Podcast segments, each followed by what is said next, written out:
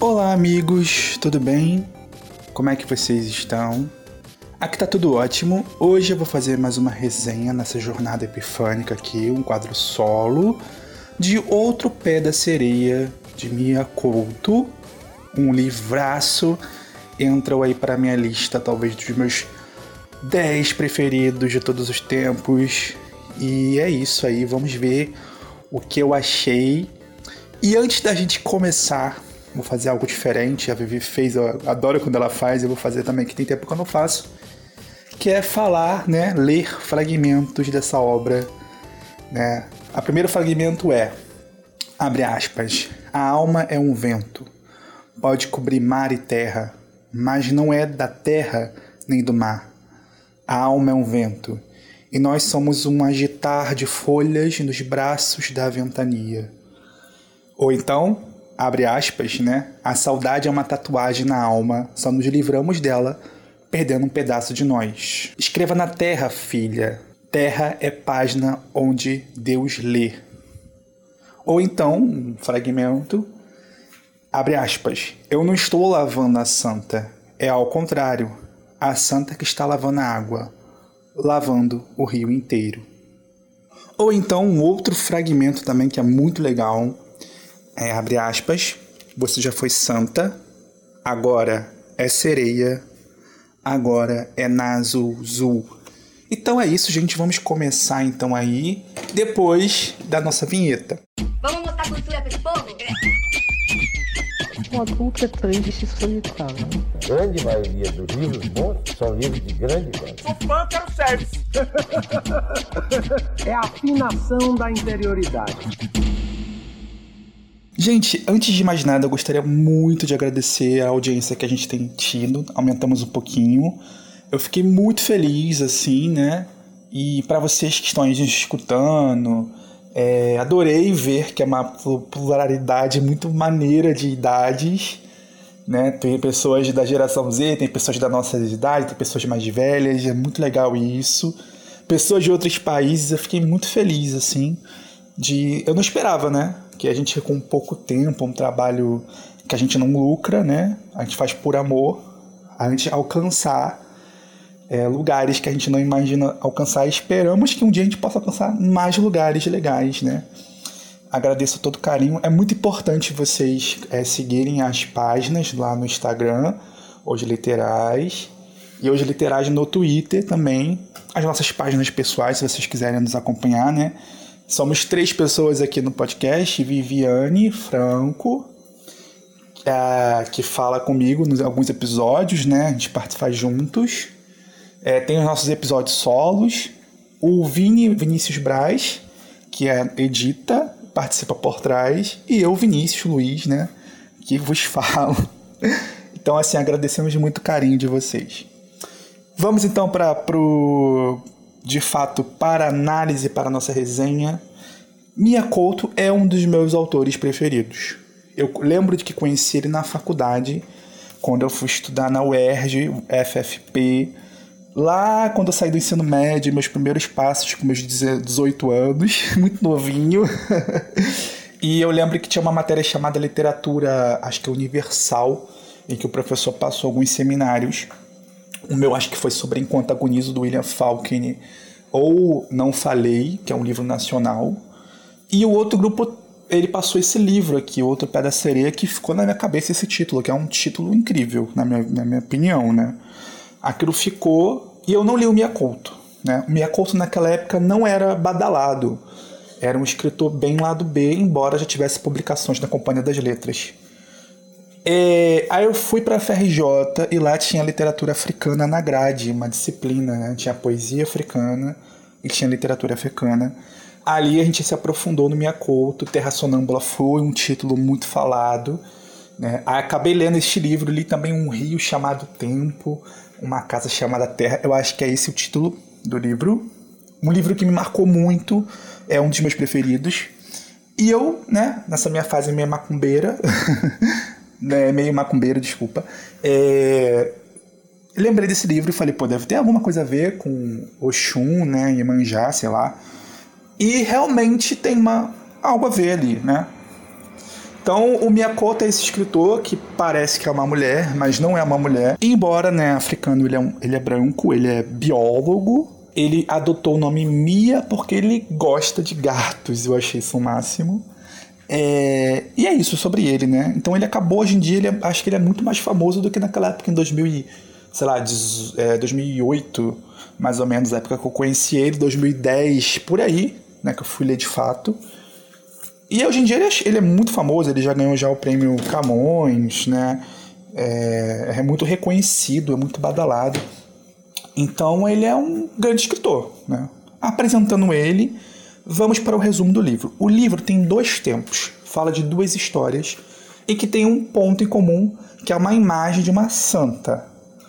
A primeira, o primeiro tempo é em 2002, né? 2002 em que numa aldeia, se ligue nesses nomes, antigamente, lá num vilarejo, num lugar bem distante, vivia num casebre a personagem meio que principal, né? É, deixa eu ver o nome dela aqui, que eu já esqueci, gente, me perdoe. Moadia Malunga, né? É a personagem principal. Seu marido Zero, que é um cuidador, né? Um pastor de burrinhos. E eles vivem afastados de tudo e cai uma estrela. Cai uma estrela lá. Eles vão até essa estrela, o marido vai até essa estrela e vê que é uma santa sem, pé, sem pés. E o, o curador, o, o, tipo o curandeiro, né, o, o, a parte mística é, chamado Lázaro Vivo também se liga nesses nomes que já são meio que alegorias da história. Lázaro remete a lá, vivo né, ainda por cima, o, o, o santo né, que Jesus ressuscita. Né? Antigamente também já tem uma, uma alegoria no nome, tá? Então é esse, esse curandeiro fala para eles levarem essa, essa, essa imagem até o lugar, uma igreja, o lugar dela, porque ela causaria doenças, ela causaria ali um, um estrago. Tá, esse é, dois, é, o, é o tempo 2020 do resumo. E também tem o outro tempo, que é, é deixa eu ver aqui exatamente no livro, que é 1560, né? É, é uma nau, né? Uma, um navio chamado Nossa Senhora da Ajuda, que também já se liga nesse nome, que é Nossa Senhora da Guia, nossa Senhora da Conceição, Nossa Senhora dos Navegantes, geralmente são santas aqui no Brasil sincretizadas. Né? Nossa Senhora da Guia, Nossa Senhora dos Navegantes, manjar. Nossa Senhora da Conceição, Nossa Senhora Aparecida, que é a padroeira, geralmente consagrados, né? É, a, é, esse sincretismo associa já ao Xum. Então já o próprio na, nome do navio já tem isso, né? Então é, é, é um navio que trans, de jesuítas é, com vários escra escravizados, é, né? E nesse navio é curioso porque ele vem de Goa, da Índia, que também é uma, é uma antiga colônia portuguesa, né? A gente geralmente é, quando a gente vai fazer essa matéria na FRJ, se vocês foram alunos da FRJ, a gente acaba é, pensando isso, né? A literatura é, de língua portuguesa fora Portugal e Brasil.